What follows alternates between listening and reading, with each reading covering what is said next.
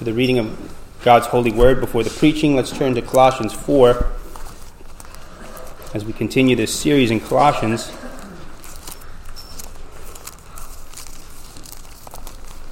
Colossians 4, this is a, a shift in the epistle where Paul is um, closing, you could say, closing the epistle and giving his farewells.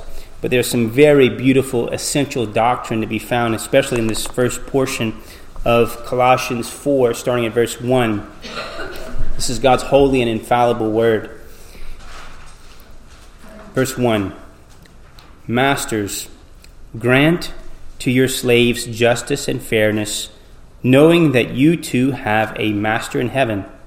Devote yourselves to prayer, keeping alert in it with an attitude of thanksgiving, praying at the same time for all of us that God will open to us a door for the word, so that we may speak forth the mystery of Christ, for which I have also been imprisoned, that I may make it clear in the way I ought to speak.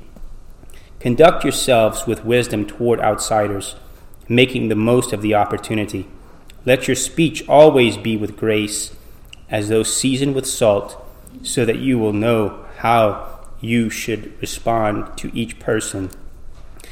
As to my affairs, Tychicus, our beloved brother and faithful servant and fellow bondservant in the Lord, will bring you information, for I have sent him uh, to you for this very purpose, that you may know about our circumstances, and that may that he may encourage your hearts. And with him, Onesimus, our faithful and beloved brother, who is one of your number, they will inform you about the whole situation here. Let us pray. We thank you for this blessed and holy word, and we pray that you would help us to conform our minds and our hearts according to your word, that we would think your thoughts after you, O God. And Lord, we pray that you would mold us and make us after the image of our blessed Lord Jesus Christ through your holy word. For we ask it in the name of Jesus our Lord. Amen. A question I'd like to begin by asking is Should our Christian religion, our Christian faith, be something that's on a horizontal plane, or should it be in a vertical plane? You could say the vertical plane is our devotion to God, our prayer to God, our giving praise to God. That's the vertical plane. The horizontal plane is how do we treat and love one another? How do we treat our neighbors? That's the man towards man, women towards women. How do we treat others? Um, it's not um, that horizontal plane, I think, is best taught in Galatians 6:10, which is in your outline there. While we have opportunity, let us do good to all people, especially to those who are of the household of faith. So again, getting back to the question, should our emphasis be in the vertical, in the horizontal, or both? And the answer is, I would say both. It's uh, some have actually though have gotten it wrong. Um, I was looking at if you if you type in on the internet um, m- Greek monasteries, there are some Greek monasteries that are set up actually in the, the cliff sides of mountains. You, the, by the way, that's some of, the, some of the most beautiful architecture that has ever been built. Some of the Greek monasteries, but some of them, the ones in the mountains, aren't as attractive. But you think, how can you, as a religious people, do anything but the vertical and the only people you really you can serve is your fellow monks because if you're going to try to serve other people they have a really hard time getting to you. Um, um, that is a that's an error you could say of um, being overly focused and predominantly the vertical. The other extreme is maybe a christian organization that only wants to do good to people and only wants to bring uh, food or clothing or have a, maybe run a soup kitchen of some sort or do whatever but at the same time, they don't care as much about doctrine. They don't care much about their personal devotion to God. The horizontal has taken the lead or the predominance to the extreme of their personal vertical devotion to God. That's another extreme. Now, to be fair, um, there are some um, there are some cases of monks who devoted themselves both to God and to the community. Um, it's not a bad movie if you want to watch this movie called Of Gods and Men. and it's about some some um, Roman Catholic, and I think it's Trappist Trappist monks uh, in the Middle East. I'm not sure if it was. Well, I'm not sure. They were they were in some place where it was a Muslim population, and they actually lost their lives in serving. They had a medical community, uh, medical service clinic to those in the community around them. So you can, uh, even in that situation, they had a, both the vertical and the horizontal uh, emphasis there. But God wants us to have both. As we look at today's text, um, Paul is writing his epistle while in prison.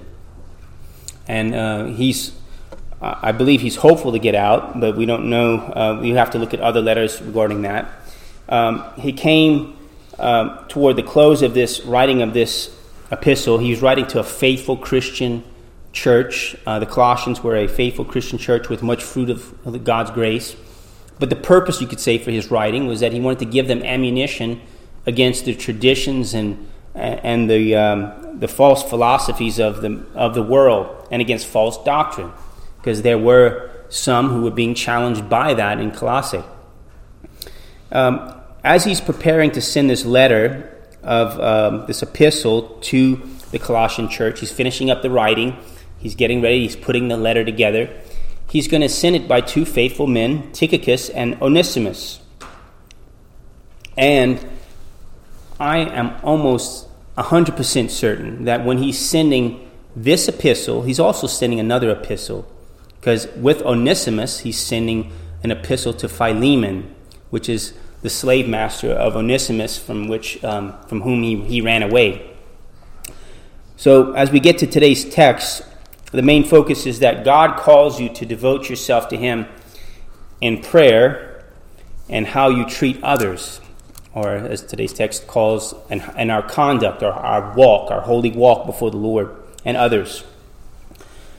We'll see this in three main points master and slave relations. Secondly, we'll see that God wants us to devote ourselves to Him in prayer.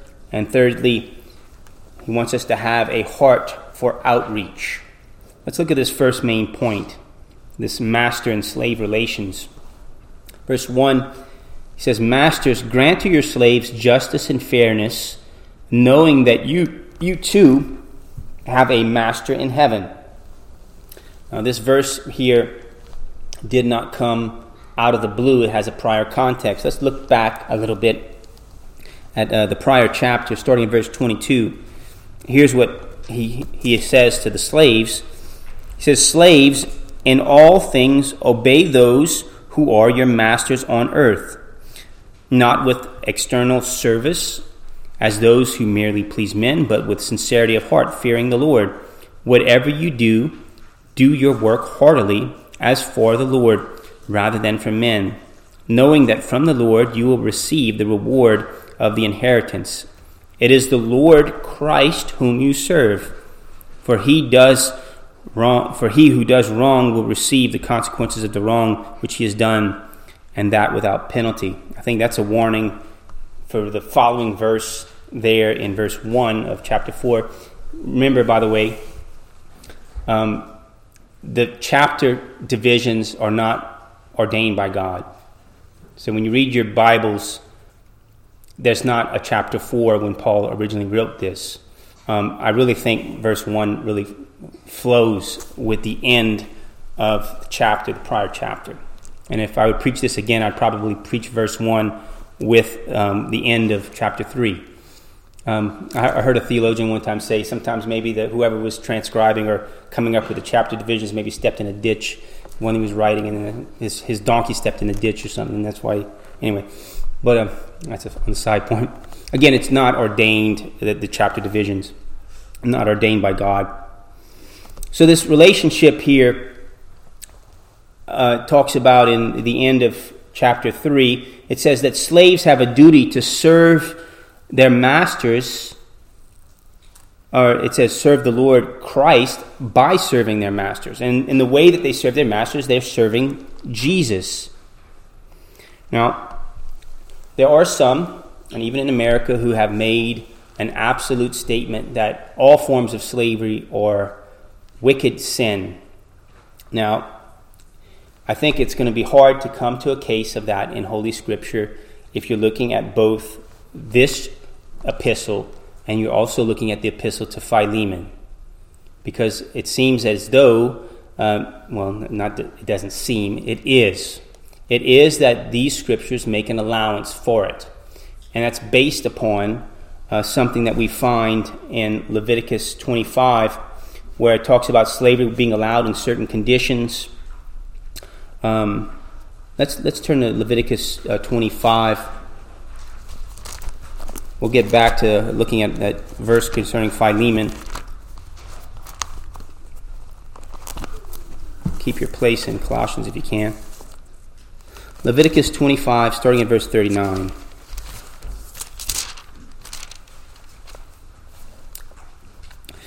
If a country, if a countryman of yours, you could say a Jewish brother, if a countryman of yours becomes so poor with regard to you that he sells himself to you, that you uh, shall not subject him to a slave service, he shall be with you as a hard man, as if he were a sojourner.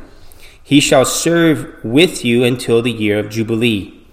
He shall then go out from you he and his sons with him, and shall go back to his family, that he may return uh, to the property of his forefathers. For they are my servants whom I brought out of the land of Egypt. They are not to be sold in a slave sale. And here's the key verse, verse 43 You shall not rule over him with severity, but you are to revere your God.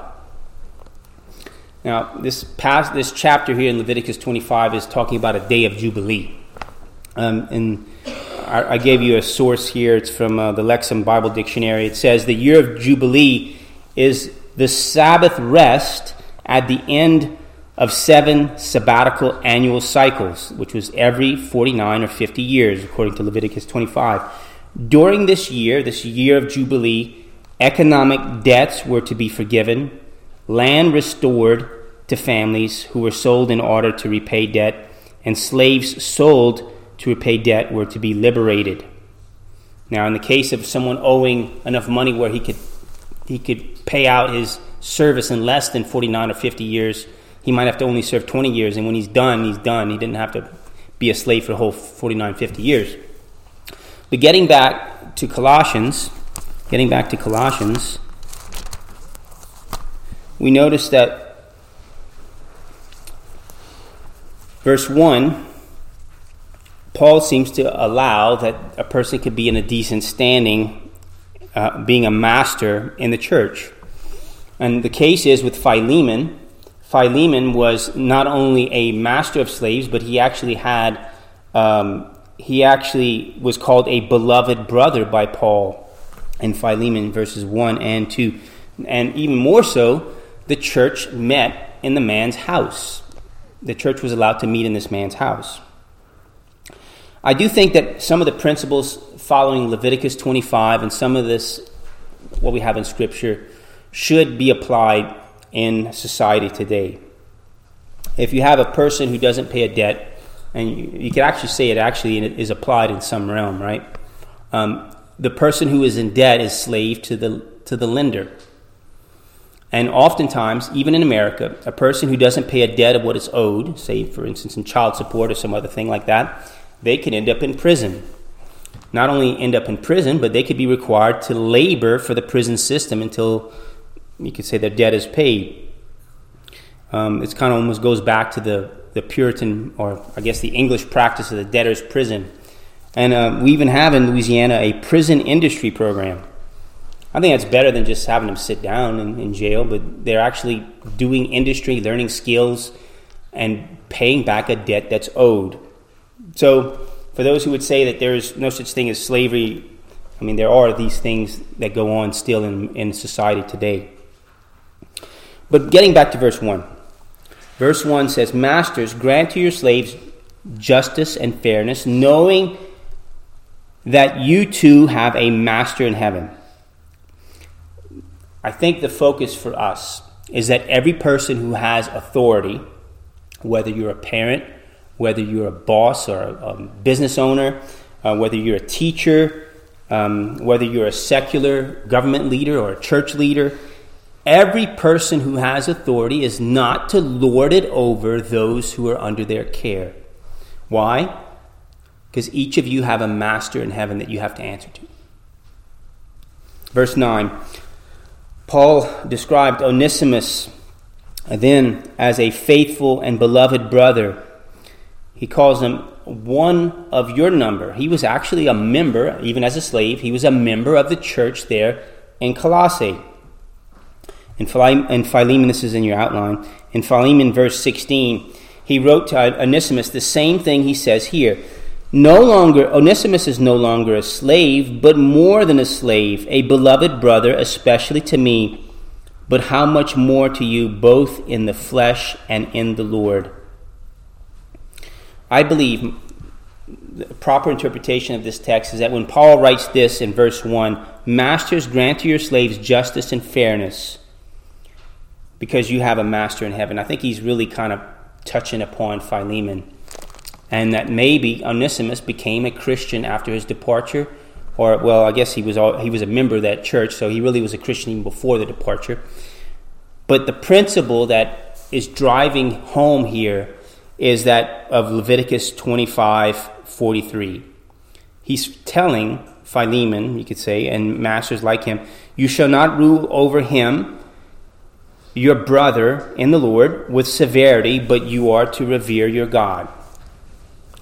It was not something that was allowable that a fellow believer in the triune God should be having a slave for perpetual a perpetual nature and even selling them and selling his children and family of that of that sort. I do think that that was one of the the sins of the South that they totally disregarded this this issue of this notion of ruling over brethren in a way that was with vigor. Um, lastly, also I think it was a it was a crime committed. It was a crime that was punishable by death to be a man stealer. Um, it, it, probably would have been a worthwhile venture both for the West and many others to uh, to those who did who had ships for slave trading to be burned to, to be burned and uh, to put those men to death. Anyway, um, leading, going to our second point, devote yourselves to God in prayer. Verse 2 He says, Devote yourselves to prayer, keeping alert in it with an attitude of thanksgiving. The Greek word here for keeping alert could be translated as keeping awake or being watchful. I don't know if you're aware of this, but the world, the flesh, and the devil are adamantly against your prayer life. The world and the flesh and, and the devil fight against you to pray you want to pray and you got these distractions. You want to pray and then this, this sudden strange thought comes in your mind. Where did that come from? Um, God says for us to be watchful when we pray. Um, do your best to find a quiet place without distraction, but also pray to God that He would keep your mind attentive and free of distraction, and He would not let the world, the flesh, and the devil come in and, and, and to thwart your prayer life. To know the tactics of the enemy is one of the best resources in your combat to be able to be victorious in prayer. The main motivation to pray, according to this text, is with an attitude of thanksgiving. Prayer is not just asking God for stuff. If you haven't heard this before, a great acronym for prayer is ACTS Adoration, thanksgiving, A C T is thank I'm sorry, A adoration, C confession, T thanksgiving, S supplication. What happens is when we pray, sometimes it's all supplication, supplication, supplication. Well, how about adoring God? Confess your sin. Give Him thanksgiving. But another thing is that it could be that maybe the reason why we don't pray as we ought or don't have the motivation to pray as we ought is because we're not thankful enough. If we're truly thankful to what to what God has done, if we're truly thankful for what God has done in Christ, we will be a more prayerful people. If God has given us His Son, how, why, how come, why would we not be more thankful to pray? You can think of someone giving you an entire house. I gave you an entire house and it's all paid off so that you and your family could live and you don't have a, you don't have any you don't have a mortgage or you don't have rent. Wouldn't you thank that person? God has given us something far greater than a, than a worldly home. He's given us a home in heaven. Jesus Christ has not only paid eh, for our sin and given us his righteousness, he's assured us that we have a place in heaven in glory. And he has gone to prepare a place for us far better than any physical home that we could ever have. Paul gives some practical matters of ministry needs in prayer in verses 3 and 4. Uh, let's turn there again in chapter 4, verses 3 and 4. He says that he tells these, uh, he told the Colossians that they ought to be praying at the same time for us as well, that God will open to us a door for the word, so that we may speak forth the mystery of Christ for which I have also been imprisoned, that I may make it clear in the way I ought to speak. Paul asked God for an open door in his ministry, for an open door for the word. He asked them to pray for him to have an open door for the word. Um, um, that could be synonymous with an open heart. Uh, some don't want to hear the word. You might talk to them about it, and they're like, uh, I don't want anything of that. But we have to pray to God that He would give an open door for us to tell others the truth of the word. And I believe when Paul was, some would say that he was chained beside a, a Roman uh, prisoner, he was chained to them at times. When he was chained to a, Rome, a Roman guard, I mean, um, when he was chained to this Roman guard, he would try to talk to him about Jesus. And sometimes the guard would probably say, I don't want to hear anything more about that, Paul. And that was a closed door. Now, it does not do us well if there's a closed door for us to say, You're going to hear me anyway. and You need to listen to what I have to say. That's trying to push the door open. We have to pray and see when someone is ready, when they maybe perhaps, uh, and, and, and a time when there's an open door is maybe someone has a spark of interest. Maybe God has allowed it to place it on his heart to ask some questions or to respond to what you have to say. Sometimes an open door requires others learning to trust us first. Um, ministries, diaconal ministries, and other ministries, we're serving in the community. People can learn to trust us when we help them in a crisis, perhaps, and by that we might obtain an open door. Now, I would appreciate that you would pray for me in accordance with what follows here in verse 4. Paul said, he, he prayed in verse 4 pray that I may make it clear in the way I ought to speak. That's a great prayer for those who teach not only for the elders, but especially for those who preach the word. Um, sometimes I'm good at dishing out the information. I think God has allowed me to, to be faithful with the doctrine, but sometimes I need to be a little, I need to be a lot more winsome. I need to be a lot more persuasive. And that's where I need your prayers. Pray to God that He will give me a clear way, a winsome way in how I ought to speak. And that's a great prayer, not only for me, but for any minister. I believe these and the other saints did that for Paul. They prayed for Paul, they prayed for open doors, they prayed for Paul's ministry. The result of the prayers of not only the Colossians, but many others who were praying for Paul, is that Paul wrote many prison epistles that later became canonized as Holy Scripture. Not only that, we find out in, in uh, Philippians 1 uh, we're not going to actually turn there, but in Philippians 1 uh, 12, the whole Praetorian Guard came to hear of his case for Christ. God answered their prayers. He gave open doors to Paul to minister, that even the predominance of the Praetorian Guard came, and that one of the results is that both um, in Philippians 1:14 and here we have people being more bold to share with others the case of what Christ has done.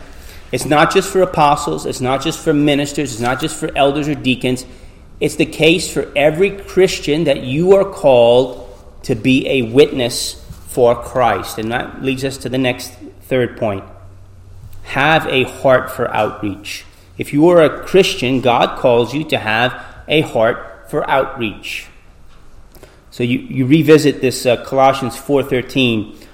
I think we need to pray for each other that doors would be open that each and every one of us, not just me, but each and every one of us would be able to speak forth the, the mystery of Christ to our friends, our neighbors, our co-workers, fellow students, our patients, and even to total strangers. Verse 14 says that we ought to pray um, to make it clear in the way that we ought to speak. That's not just for Paul, but that should be for each and every one of us. Now, all this is not going to be fruitful. All this is not going to be fruitful at all unless there's first a desire. You're not going to want to speak to others about Christ, and you're not going to want to tell others unless you first have a heart for the lost. And maybe that's the first thing to do is to pray um, that we have a heart for the lost. Because hell is really a true place. It's a true place of eternal torment of unrelenting pain and torment day and night without rest. And what the scripture says about Jesus being the way of escape, the only way of escape from that horrible place. We have, each of us who have been in this church, especially for some time, we have enough knowledge to be able to share what Christ has done so that people would hear the gospel and be spared of that wrath to come. So pray first for a heart for outreach. God calls you, it says here, to have a wisdom toward outsiders, making the most of the time. Um, can, and it also says, conducting yourselves with wisdom toward those who are on the outside. That's those who are outside of the church. Um, I guess you could say the first piece of wisdom, uh, according to this verse, is that we have to actually have wisdom to understand that there is an opportunity out there. When we meet people, there's an opportunity to share the truth of the Holy Gospel. And sometimes, maybe it might take years, might take a while. A friend, or I mean, a total stranger, can become an acquaintance. And then later on, this acquaintance can become a friend. And then maybe later on, by God's grace, such a friend can become a Christian brother or sister. But again, it takes wisdom. Pray for wisdom when there's an open door. And also pray for the Holy Spirit to open people's hearts, to give you that open heart that's willing to receive and hear and to listen and believe. So, regarding this, again, regarding God saying to us to have wisdom toward outsiders, making the most of the time. Proverbs 11:30b, there written in your outline, says, "He who wins souls is wise." Wisdom and outreach means that you are wise because he who wins souls uh, is wise. It's wise to realize that there are eternal consequences and that the kingdom workers should be a priority Yes, you want to talk about the weather. You want to talk about national events. You want to talk about work. You want to talk about hobbies, leisure. But, you know, ask God for wisdom when there's an open door to talk about Christ as well. And that's the primary way that you can make most of that opportunity. Verse 6 gives a call for wisdom and discretion, how we ought to speak. Verse 6 Let your speech always be with grace, as though seasoned with salt so that you will know how you should respond to each person. Let your speech always be with grace. Gracious speech is not vindictive, it's not insulting, it's not sarcastic, and it's definitely one that will um, be that way even if others ridicule you. When others ridicule you, you still don't revile in return. Um, I love this passage in, uh, in 1 Peter 2 uh, 23. Jesus is our example here. While being reviled, he did not revile in return. While suffering, he uttered no threats, but he kept trusting himself to him, the Father, who judges righteously. That's what you could say God has been gracious to us, so we ought to be gracious in how we speak to others as well. When some think of speech as seasoned with salt, salt is uh, kind of a corrosive thing, it causes rust. Um, salt in a wound can be very painful. We think of salt in a negative fashion, but salt, in, in the way that is used in Scripture, is that salt of the earth, as Jesus calls us to be, Matthew 5 13. Salt of the earth is something that is a preservative. You use it to preserve meat, to keep it from spoiling. Salt is also an absolute essential nutrient.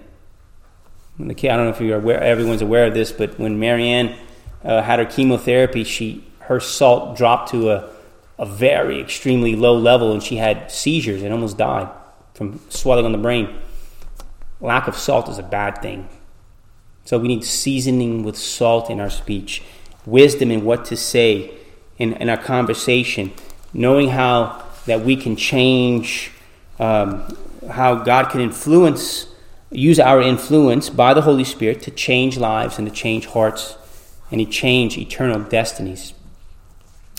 In summary, God calls you again to devote yourselves to Him in prayer and how you treat others. We see this in, um, in this master slave relationship.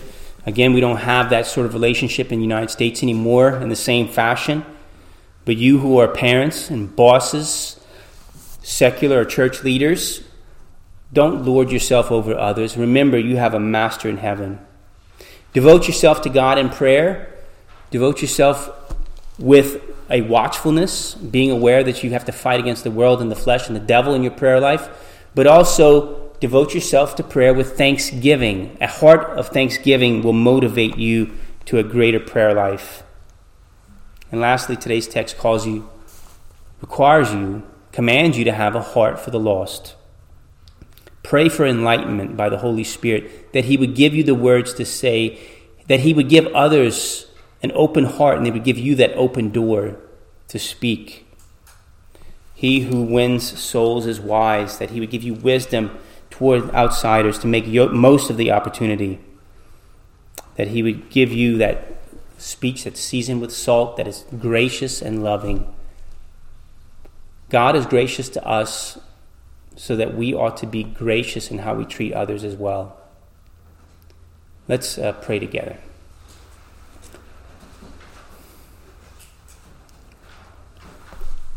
We do thank you, our beloved Lord, for this your holy word, and we, we ask that you would help us to remember the things that we have studied we pray that you would help us to remember that you are the Lord of all, and that uh, those of us who have positions of authority, that we are not to lord it over others. Help us to remember, O oh Father, that to be watchful in prayer, but to be thankful to you, the God of all glory, who has given us the greatest gift imaginable. Help us, we pray, to be gracious in how we talk to others. Help us, we pray to have our speech seasoned with salt, and that we make use of the opportunities given unto us to speak the truth unto others. Help us, we pray, to have that Holy Spirit gift of boldness and that wisdom when to speak and how to speak. We thank you for your beloved Son, Jesus Christ. And Lord, we pray that you would write these things in our heart, for we ask these things in Christ's name. Amen. For our closing hymn, we'll turn to 409, our hymn of dedication. Let's stand and sing, Blessed be the tie that binds. Let's stand and sing